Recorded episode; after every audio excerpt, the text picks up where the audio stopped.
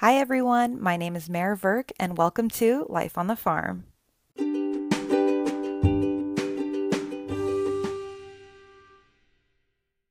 Welcome back, everyone, to another week at Life on the Farm. I am coming to you live. Uh, actually, no, not at all. 100% pre recorded from the end of my second week of my hospital operations rotation. And I am so excited to share with y'all what I was up to this past week just to give you a little taste of what we'll be covering in today's episode. Some major highlights include working on the pharmacist shift for the first time. I was on two different ones. One was the main inpatient pharmacist shift, and the second one that I was on for two days was the IV room pharmacist shift. So, really great opportunity to immerse myself clinically. Not that the whole experience itself isn't clinical, but really get down into the nitty gritty of monitoring parameters, looking at patient specific cases, and certain drug questions that I hadn't had the opportunity to address earlier in the last week and a half before that. I was definitely excited on one hand, but at the same time, super nervous just because when you go into these situations and you get asked questions, as you should hopefully want to happen because it's a learning opportunity, you also have to be accepting of the fact that you won't always know the answer off the top of your head. And so being able to come back with the answer of, I don't know it off the top of my head, but I'd be happy to look it up and get back to you is such a great response. I use it all the time when I don't know the answer to something immediately. And then I am able to go to my resources and I'm able to get comfortable with looking up guidelines, which is a silver lining in it all because as much as the information is important to learn, it's also really valuable to know where to find this information in the case that you don't remember it. So from there, this whole interaction also offers you the opportunity to show the pharmacist that you're taking initiative, that you are able to follow through with what you say you're going to do.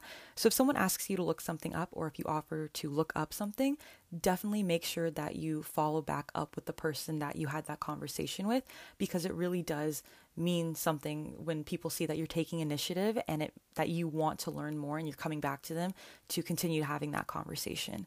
So just some food for thought if you're ever wondering on different ways to maybe stand out during your rotations or making sure that you make a good impression. I think both of those are really helpful, but again, that's just my opinion. And the other thing, uh, more on a personal level, nothing too crazy, just my sleep schedule, but kind of big for me just because the last three, or I guess almost four months of quarantine it hasn't been exactly on point or anything, but I am now the newest early bird in the Sacramento cohort. I officially wake up at 5 a.m. Who is she? And it definitely takes like a million alarms, but you know, it's okay to ask for help sometimes. And uh, yeah, my body has definitely gotten used to it considering today is Sunday and I woke up at 6:30 for literally no reason at all. I had nothing going on, but amazing nonetheless most of my shifts start at either 6 or 6.30 in the morning and i thought that would be just this week and as i started to look ahead for the remainder of the four weeks i have left that's still the case throughout. I don't know who i was kidding. And one night i literally just fell asleep at 9 p.m didn't have a chance to turn any alarms on but my circadian rhythm was probably like oh my god get up. You really need to be somewhere else right now. I wasn't late or anything. I do really live really close to this site so i feel really lucky in that regard but it was just so I was so frazzled that morning just waking up and being like, "Oh, it's actually the next day. Like I need to go." So, yeah, things that happen. I just thought I'd share, you know, some other non-pharmacy stuff before getting into all of the pharmacy things that happen. And hopefully you guys enjoyed the last episode. I know that it was the first really pharmacy heavy one, but again, just my daily experiences. Before I get into it, though, I do want to talk about the title of today's episode because I love giving these episodes really cute, fun titles, or at least I find them to be fun and cute. And so I went with the kidneys theme with the Nephr, underestimate the kidneys, so Nephr like nephro referring to the kidneys themselves as an underrated organ, organs, in my opinion, just because if you're in pharmacy school, like as a pharmacy student, or if you're a potential pharmacy student, and of course, if you're a pharmacist, you understand just how important it is to have proper renal function. Our patients need to have good renal function in order to make sure that the medications that we're giving them can be excreted properly. And in the case that they don't, so if patients have chronic kidney disease, um, if they're on hemodialysis or not for that, if they're experiencing AKI, acute kidney injury, it's important to be privy to this information because it really can have the biggest impact on the dosages of the medications that you're dispensing.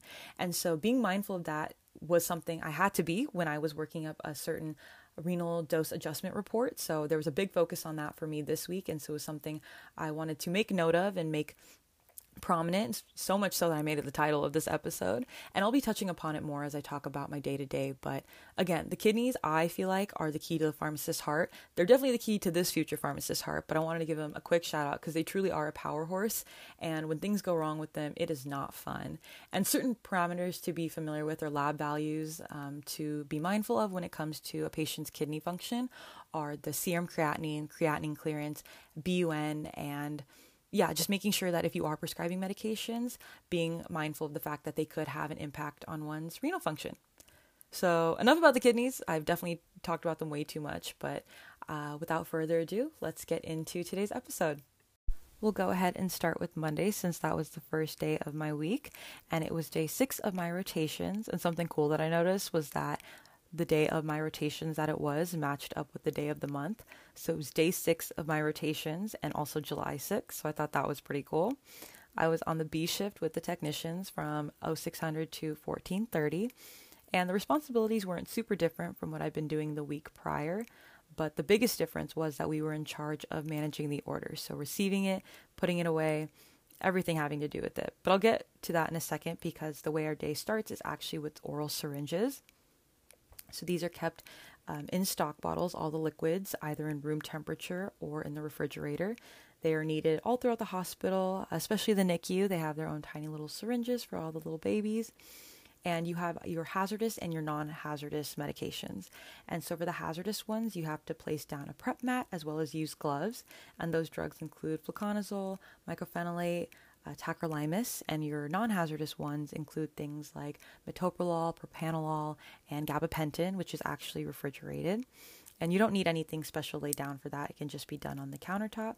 And basically, you follow the same syringe technique that you would if you're doing an immunization or if you've ever used a syringe for some other reason, um, like in a lab or something.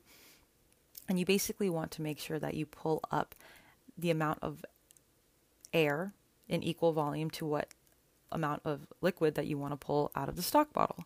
So let's say you want six milliliters of gabapentin. You'll go ahead and pull up six milliliters of air into the syringe, inject that air into the stock bottle itself, flip the stock bottle on top of the syringe, and pull out six milliliters of the liquid. And this helps to get rid of that pull that you might f- feel if you weren't to inject any air. And at the same time, definitely helps to cut down on the number of bubbles. I have gotten quite good at my bubble eliminating technique, I must say. So, got some pulls on the first try without any. So, I've become quite the pro, if I may say so myself. But while I was doing this, there were also other orders printing and the phone ringing because if you've ever been in a pharmacy, both of those things happen at all times. And while on the other side of the phone isn't a patient as it is in retail, it was a doctor or a nurse or a respiratory therapist or even other pharmacists um, the orders definitely never stop because someone always needs something. And so I pulled the orders that had popped out, and they were actually for Epogen. And I went to hand them to the pharmacist because I know that they're the ones that go ahead and check them off. And the pharmacist actually took the time to talk with me about Epogen. She asked me what the monitoring parameters were, and I knew it was hemoglobin and hematocrit. So that was really great. And then it kind of prompted a longer conversation where we got into more of the details about it. And basically, Epogen also goes by the name uh, Procrit and Retacrit, and it's an erythropoiesis stimulating agent, so it helps in the case that patients have anemia. And so her follow up question had to do with patients with CKD on hemodialysis as well as those um, currently on chemotherapy.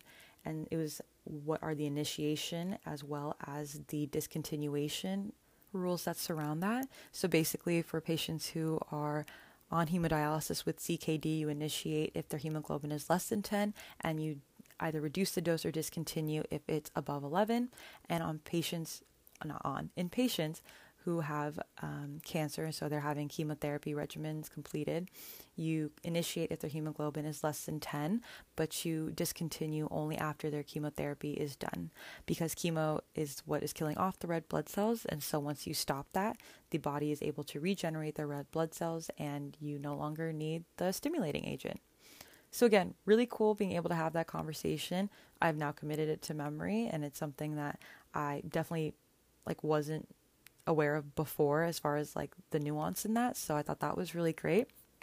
And then just talking about chemotherapy in general and then cancer as well, it brought up the conversation of Neupogen, also called Granix, and that's a colony stimulating factor. And kind of one of the lab values that's involved with that is your absolute neutrophil count, having to do with whether or not patients have neutropenia. So I actually remembered the cutoffs for all the different types of severities in neutropenia, which I was really proud of myself for being able to pull that memory out of somewhere. Uh, so, in case you wanted to know, mild neutropenia is considered um, an ANC between 1,000 and 1,500. Moderate is between 500 and 1,000, and severe is less than 500. So, again, really great opportunity to be able to think clinically and be able to have a conversation with a pharmacist that I hadn't really had a chance to speak to otherwise.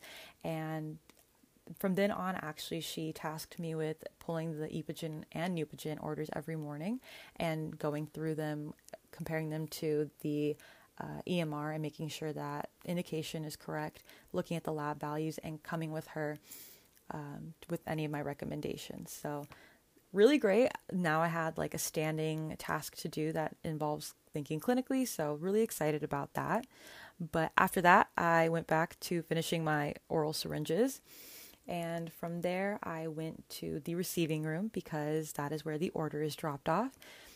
A rule for the pharmacy is that no cardboard can be inside of it, so all of the boxes have to be taken to a different room, and from there we cart the contents back to the pharmacy itself. So we were just cutting boxes up, you have to make sure you flatten them and everything like that.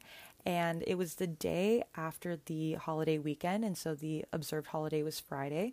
Some of the orders didn't come in, and so they came in on Monday instead.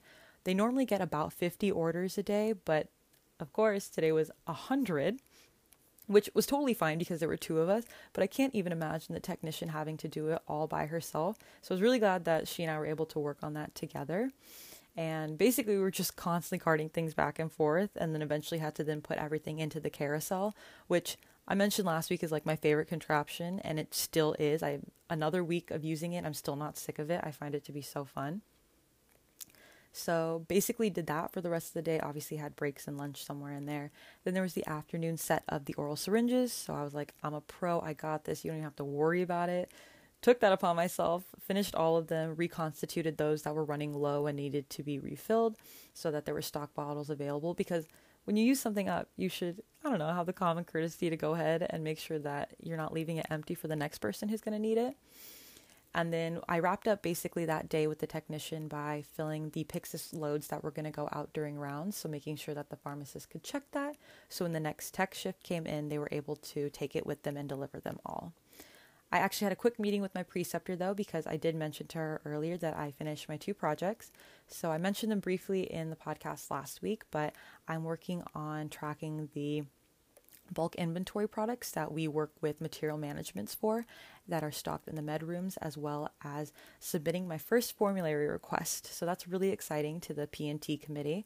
And basically for the bulk inventory there's just kind of things that are going on with it internally. And so it's kind of carried on a little bit longer.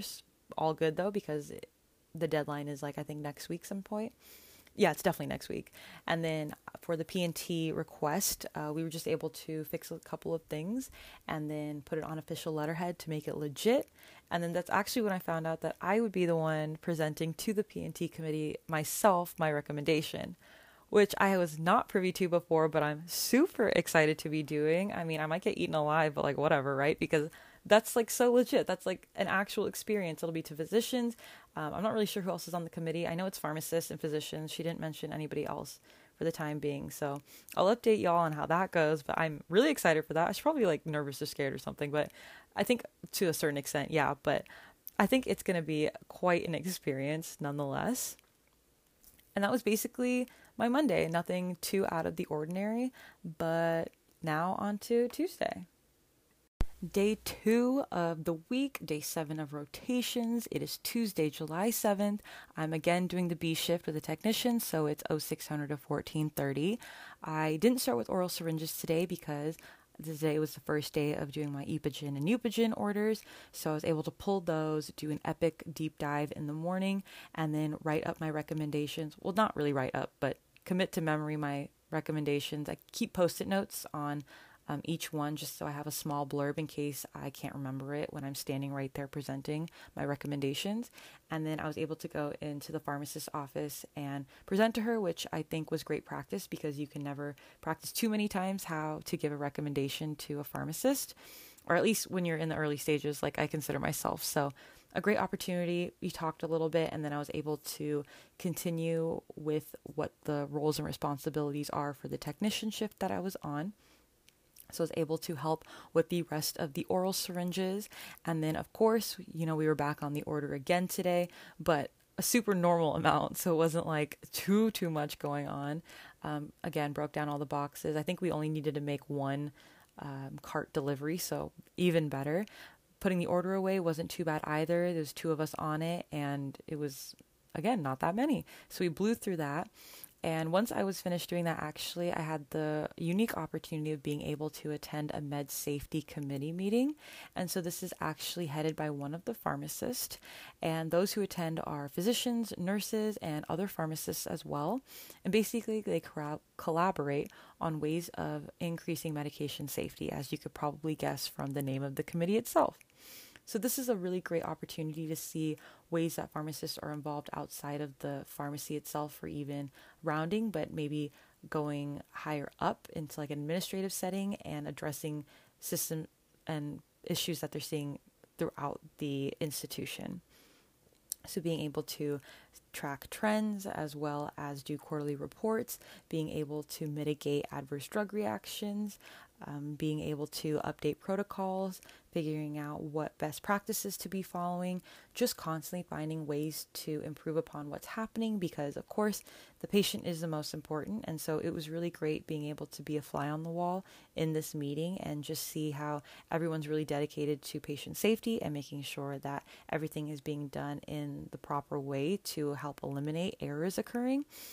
And yeah, again, just really eye opening to seeing the way that you can work with others in a setting that isn't exactly direct patient care but has a direct impact on the way patients are cared for. So that was a really great kind of surprise situation to be invited to. And also just hearing how each person from the different types of um, care positions, so like a physician versus a nurse versus a pharmacist, what their input is and kind of what perspective they have on the situation because we all fill a different role when it comes to caring for a patient. And so our concerns vary based on what tasks we do. And so sometimes you don't know that this is affecting somebody's ability to do their job or has an impact on them, or maybe somebody has an idea way an idea of making things easier or a better.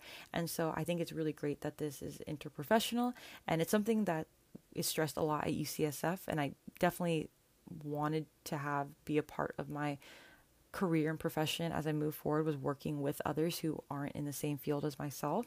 And so this definitely gave me an opportunity to look into that a little bit more. And again, yeah, med safety, you can't stress it enough because medications are they can be really great, but they can also be really not great if they're not given in a safe manner.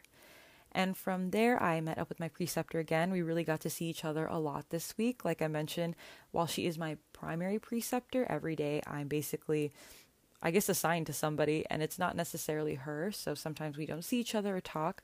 But she wanted to meet up for a little bit before I went home that day because I was actually going to be working on my first pharmacist shift the next day, as well as another shift with the pharmacist Thursday and Friday, but those two are the same. So she wanted to make sure that I reviewed some of the relevant material that I would need in order to participate fully in those rotations. And so for the Wednesday shift, I needed to go over the renal dose adjustment protocol as well as the IV to PO protocol. And then for the Thursday and Friday shifts with the IV room pharmacist to go over vancomycin and aminoglycoside dosing, the protocols that surround the both of those. So again, not a super crazy day, um, just basically doing what I had done the day before, which made that a lot easier.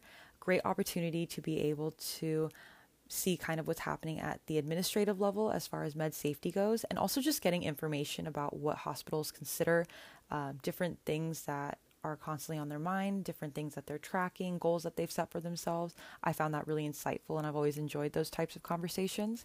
And then again, just being able to catch up with my preceptor always a good time. Love seeing her. This was actually the day that I ended up falling asleep at like 9 p.m. because I was so tired. And I think last week I alluded to the fact that I thought maybe it had to do with like the physical aspect of it all because I was running around the hospital and whatnot.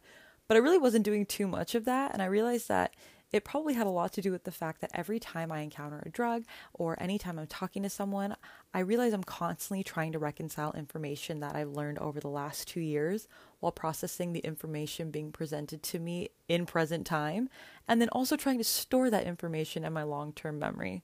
So yeah, I fell asleep so early, didn't even set an alarm for myself, but my circadian rhythm has already set itself to being up at 5 a.m. So, luckily, it really didn't have any consequences the next day, but I was definitely super frazzled when I woke up and I was like, "Oh, I got to I got to go. It's it's the next day." So, with that graceful awakening, it was Wednesday. It is day eight of my rotations, and it is July 8th. And this was my first pharmacist shift. It was the M shift, and it's the main pharmacy shift. It's from 0630 to 1700. So pharmacists work a 10 hour shift, whereas technicians work an 8 hour shift. That's why this one's a little bit longer.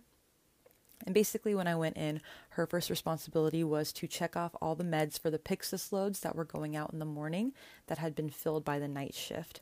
And so it's for the entire hospital, so it's quite a few meds if you want to consider filling um, for the entire place.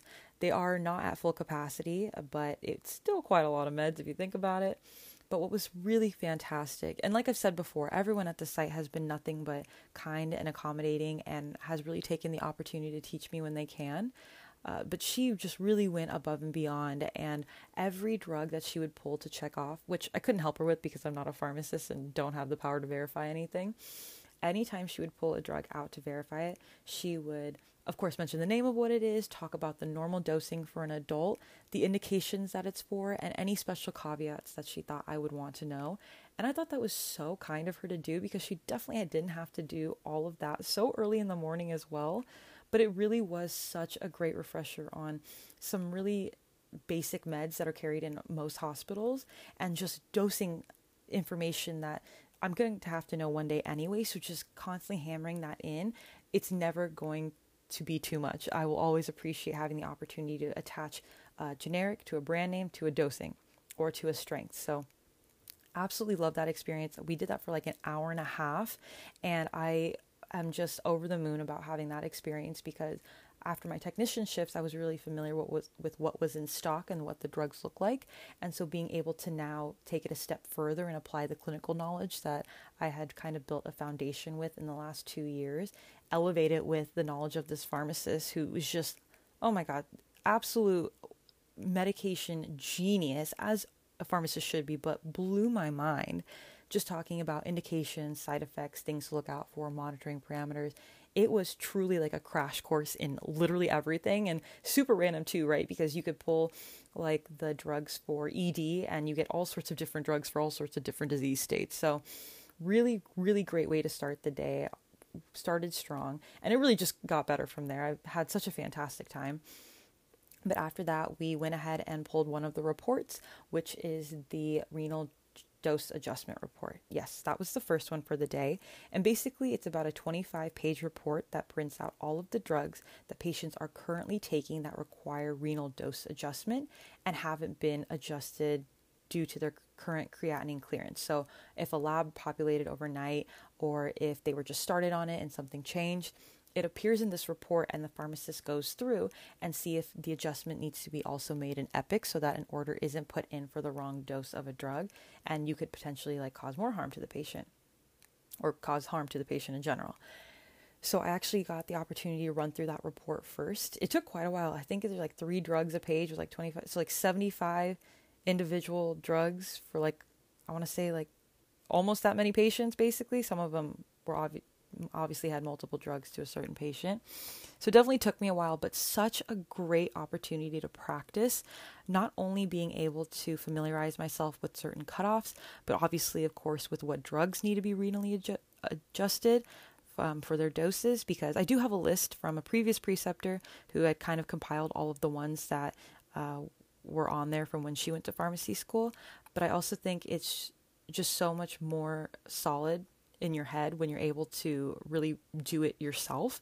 And so that was awesome just being able to constantly do that. The repetition i was not sick of it in the slightest. It just made me feel even more motivated when i would recognize something.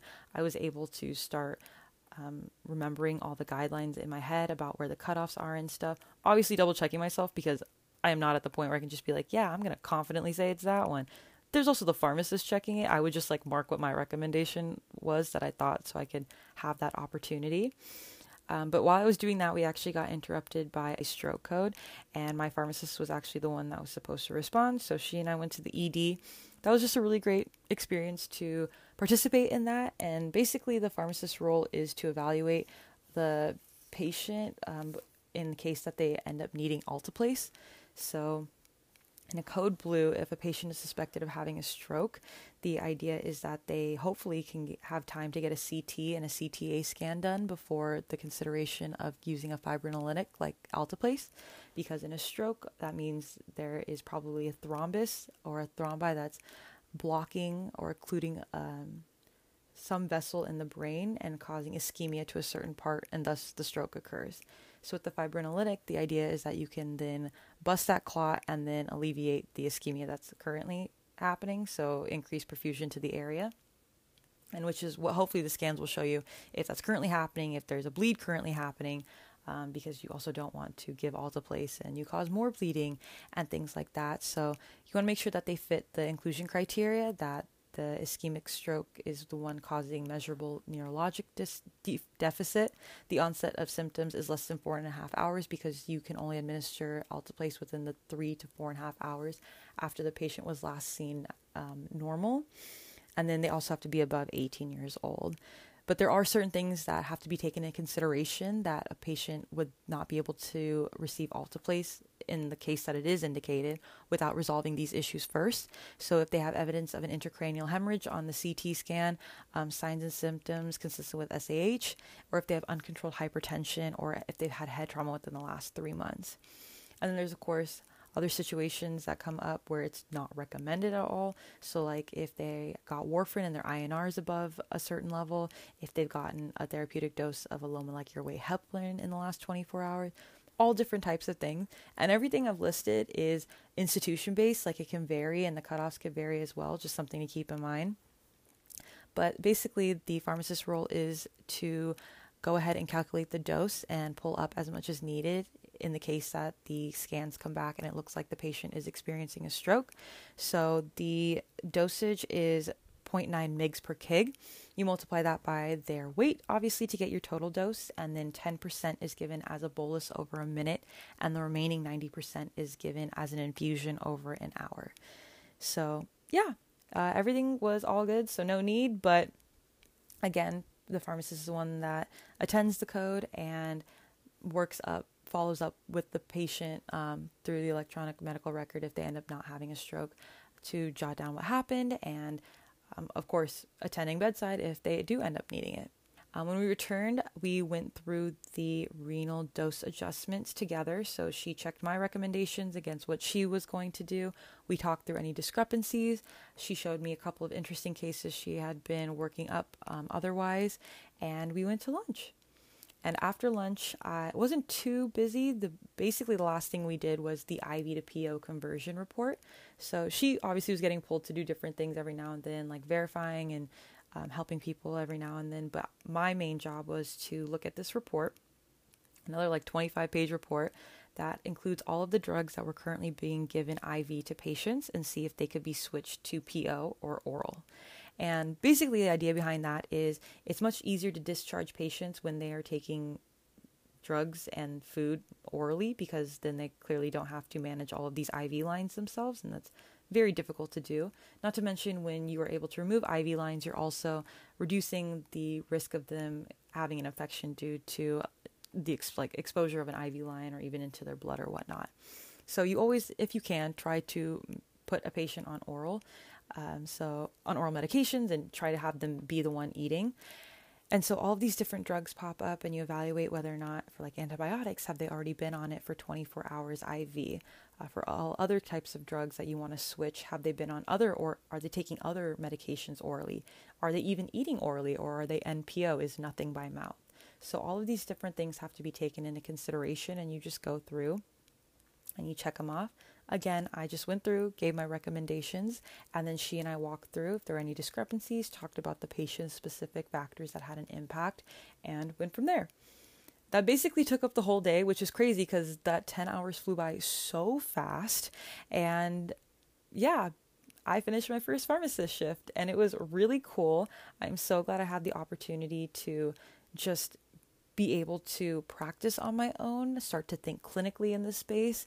And it definitely gave me like a lot more insight into what all is entailed in working in an inpatient pharmacy because I've definitely had a lot of experience with shadowing those who are clinical pharmacists, like out on the floor and whatnot. And part of hospital rotations is eventually going to do that. But something that you don't really learn in pharmacy school is like all of the administrative and operative stuff that happens within the inpatient pharmacy. So obviously, this rotation is paying off dividends in the case of my own knowledge, but again, just a great time getting exposed to all of this. And it's quite different from what I did the next two days, which I will talk about right now. We are now on day four of my week. It is Thursday. And it's also what, day nine of my rotations? Yes, it is July 9th. I'm on the A shift now. It's still a pharmacist shift with a different pharmacist and the shift is from 0630 to 1700 and this is the IV room pharmacist shift. So basically, her desk is right outside the IV room, and it's not necessarily like where all the supplies are. She's still in the main pharmacy, but she has this like window cubby thing that it stays pressurized as long as you only open one side at a time. So she's able to take out the orders that they finish and place labels in there that they need to fill without having to like totally gown down and go into the room to do it. But we started off the ship ship shift by going over vancomycin. So vancomycin is really popular for MRSA coverage in hospitals, and it's really good at covering gram-positive bacteria. And so it has a lot of therapeutic drug monitoring surrounding it. So you one of the biggest takeaways from it is looking at trough levels, and you normally want that to fall between 15 and 20. And so with most cases, um, you don't really need a loading dose. You only need it in like complicated things like bacteremia, endocarditis, osteomyelitis, meningitis, pneumonia, so on and so forth. And that loading dose is usually 20 mg per kg. But in uncomplicated infections, you can just start with the 15 mg per kg dose, which is the maintenance dose as well. From there, you go ahead and you base it off their BMI and their creatinine clearance. And then there's a suggested dosing interval that this institution has based on their protocol. So you can try to follow you try to follow that obviously. And then you always want to round your dose to the nearest 250 milligram strength with a max of two grams um, per dose. So, yeah, that was a really great experience because we actually dedicate quite a lot of time to vancomycin in pharmacy school, especially at UCSF. We have lectures on it and we do multiple skill sessions in both years, year one and year two, dedicated to taking levels and um, getting the dosing right. So I think it was really great having this opportunity to see it play out real time. They, of course, you know, have the normal taking a level after the third dose, which is and 30 minutes before the fourth dose and just evaluating what to do, either adjusting the dosing to make it higher or lower, or keeping the dosing and adjusting the frequency, or maybe adjusting both. You know, it just really depends. So that was a really great chance to try my hand at it, kind of work together, see what we thought. And we were going to be on the same shift together the next day anyway, the pharmacist and I.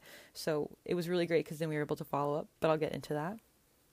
After doing that, she was in charge of verifying orders for the second and third floor of the hospital. So they're constantly popping in her queue when doctors put in order sets and things like that. She's the one that goes ahead and verifies them. And it was just so interesting getting to observe her because she not only also took the opportunity to narrate what she was doing for me and like go through a lot of what was happening on the screen, like why certain drugs are prescribed for what, and then um, kind of just being able to okay this is actually the biggest takeaway not kind of but really watching the way she navigates epic was beautiful like i know she's been doing this for a while but like seeing the fact that you have to check every single medication to the patient chart, you have to be quick about it, right? Like with a hospital, there's a lot of patients, there's a lot of orders, um, things are constantly coming in, and you're also doing other things that are happening. So when you are sitting down, you really need to be efficient with your time.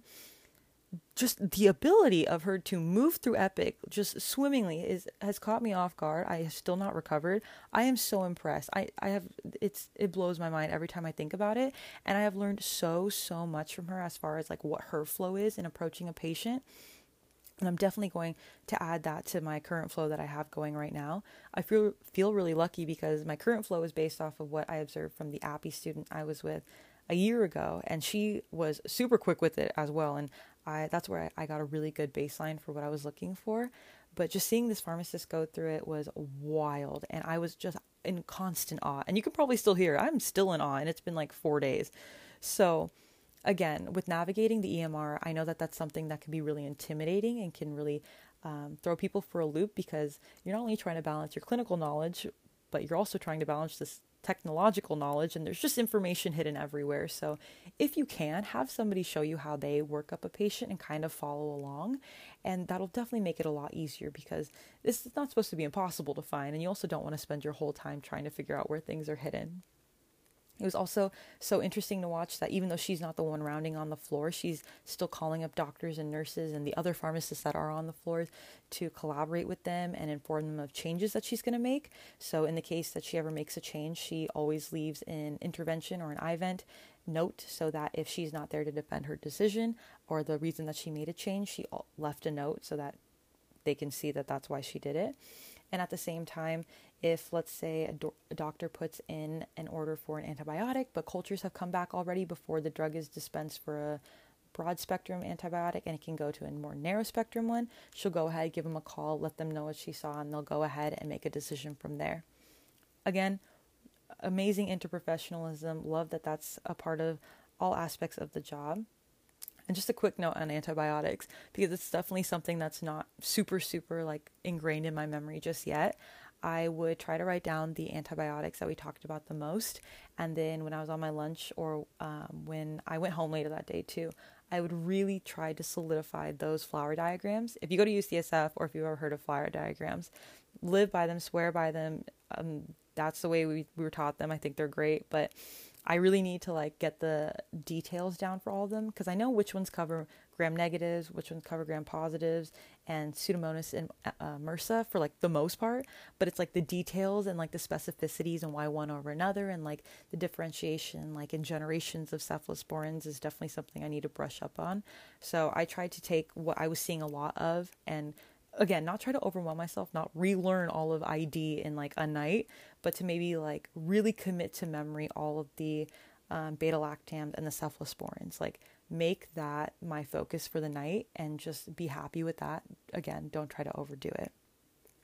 Then from there other things that she had to take care of were doing visual checks in the iv room. So there are certain drugs that need to have a pharmacist see the medications laid out in their proper like volumes and amounts before they can go ahead and be like let's say you have something pulled up in a syringe you have to see that volume of like five milliliters before it gets injected into a mini bag.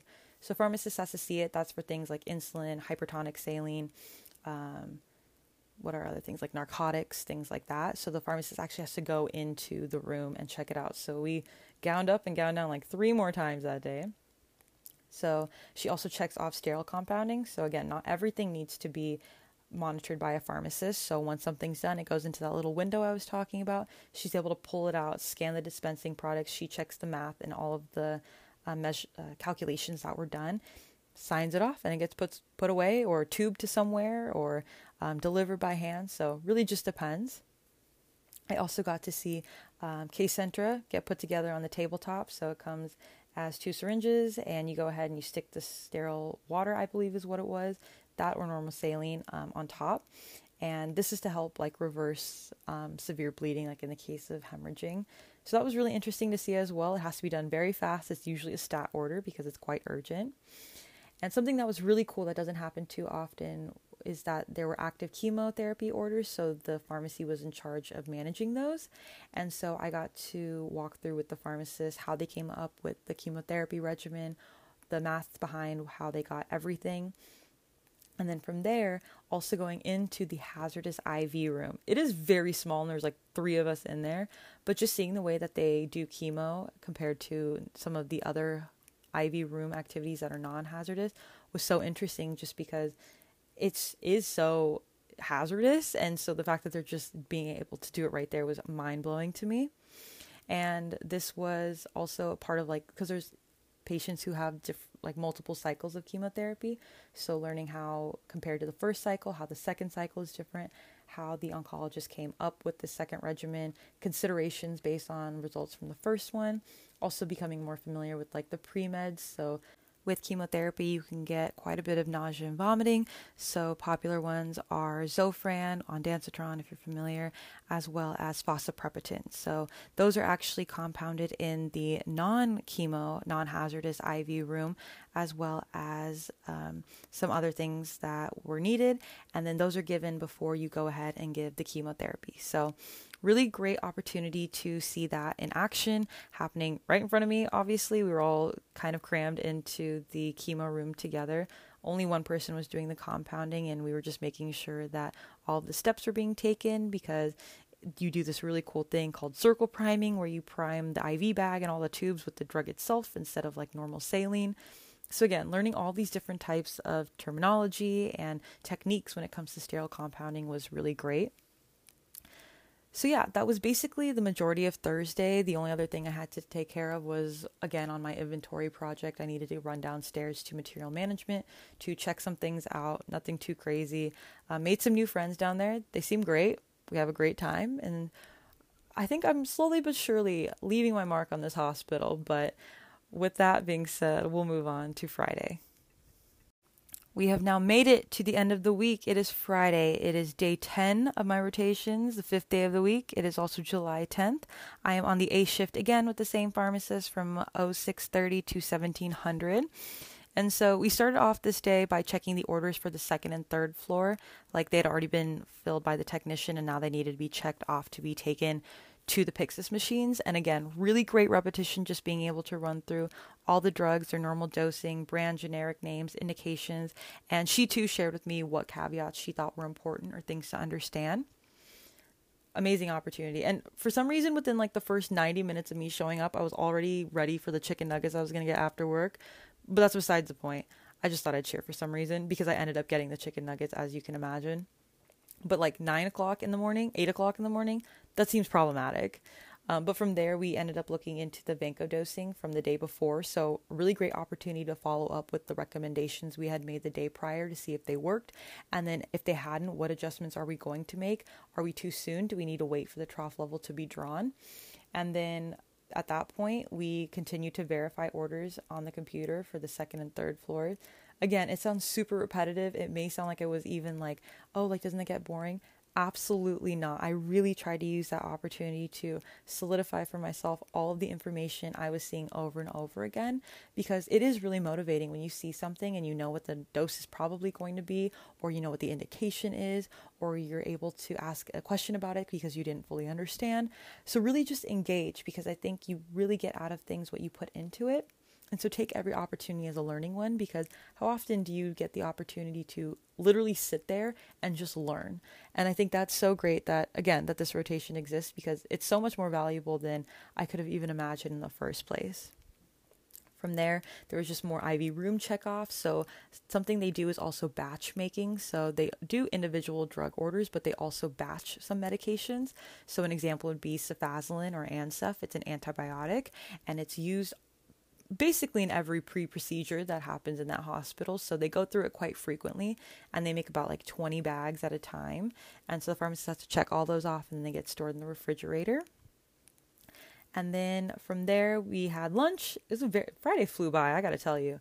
And then after that, I finished up one other aspect of my P&T project. So I need to look up a couple more of the sources and things like that to back it up because they needed like a certain number or something like that.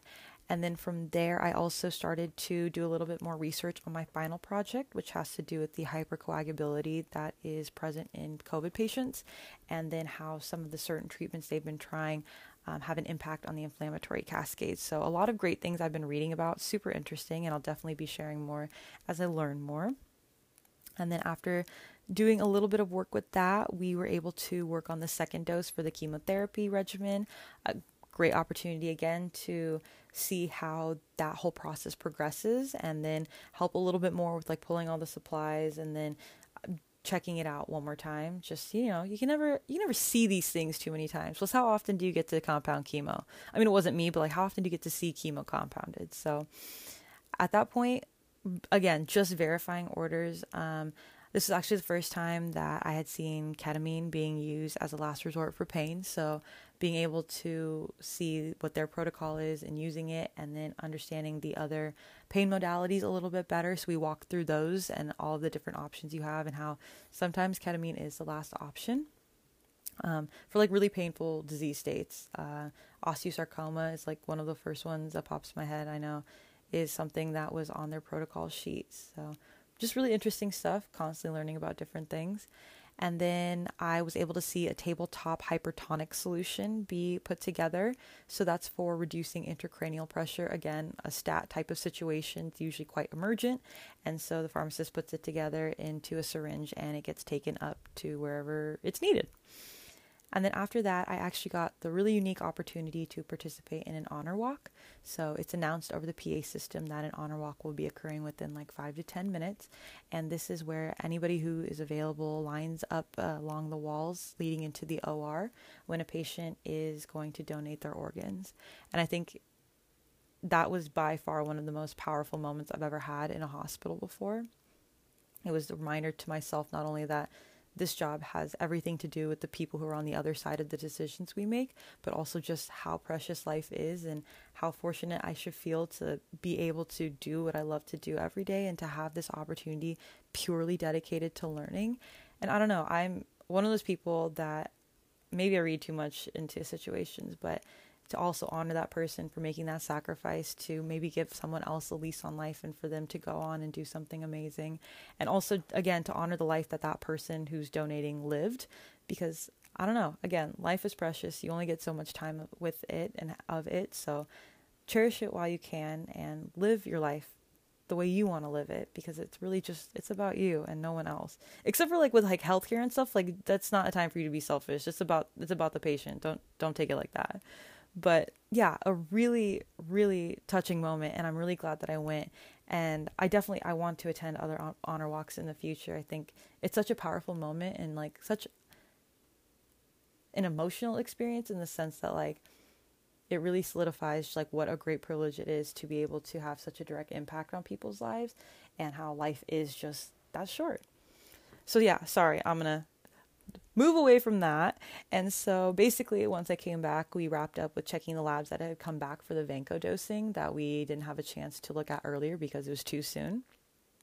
And that wouldn't have been that would that wouldn't have done us any good to have made adjustments based on a level taken too soon. So that was good. We were able to check that, make some adjustments, and actually, the pharmacist is the one who puts in the orders for these labs to be taken. So I thought that was pretty cool too. I don't know why, but that just seemed like something that you don't really think about, but it needs to get done. And so it's actually the pharmacist who puts it in.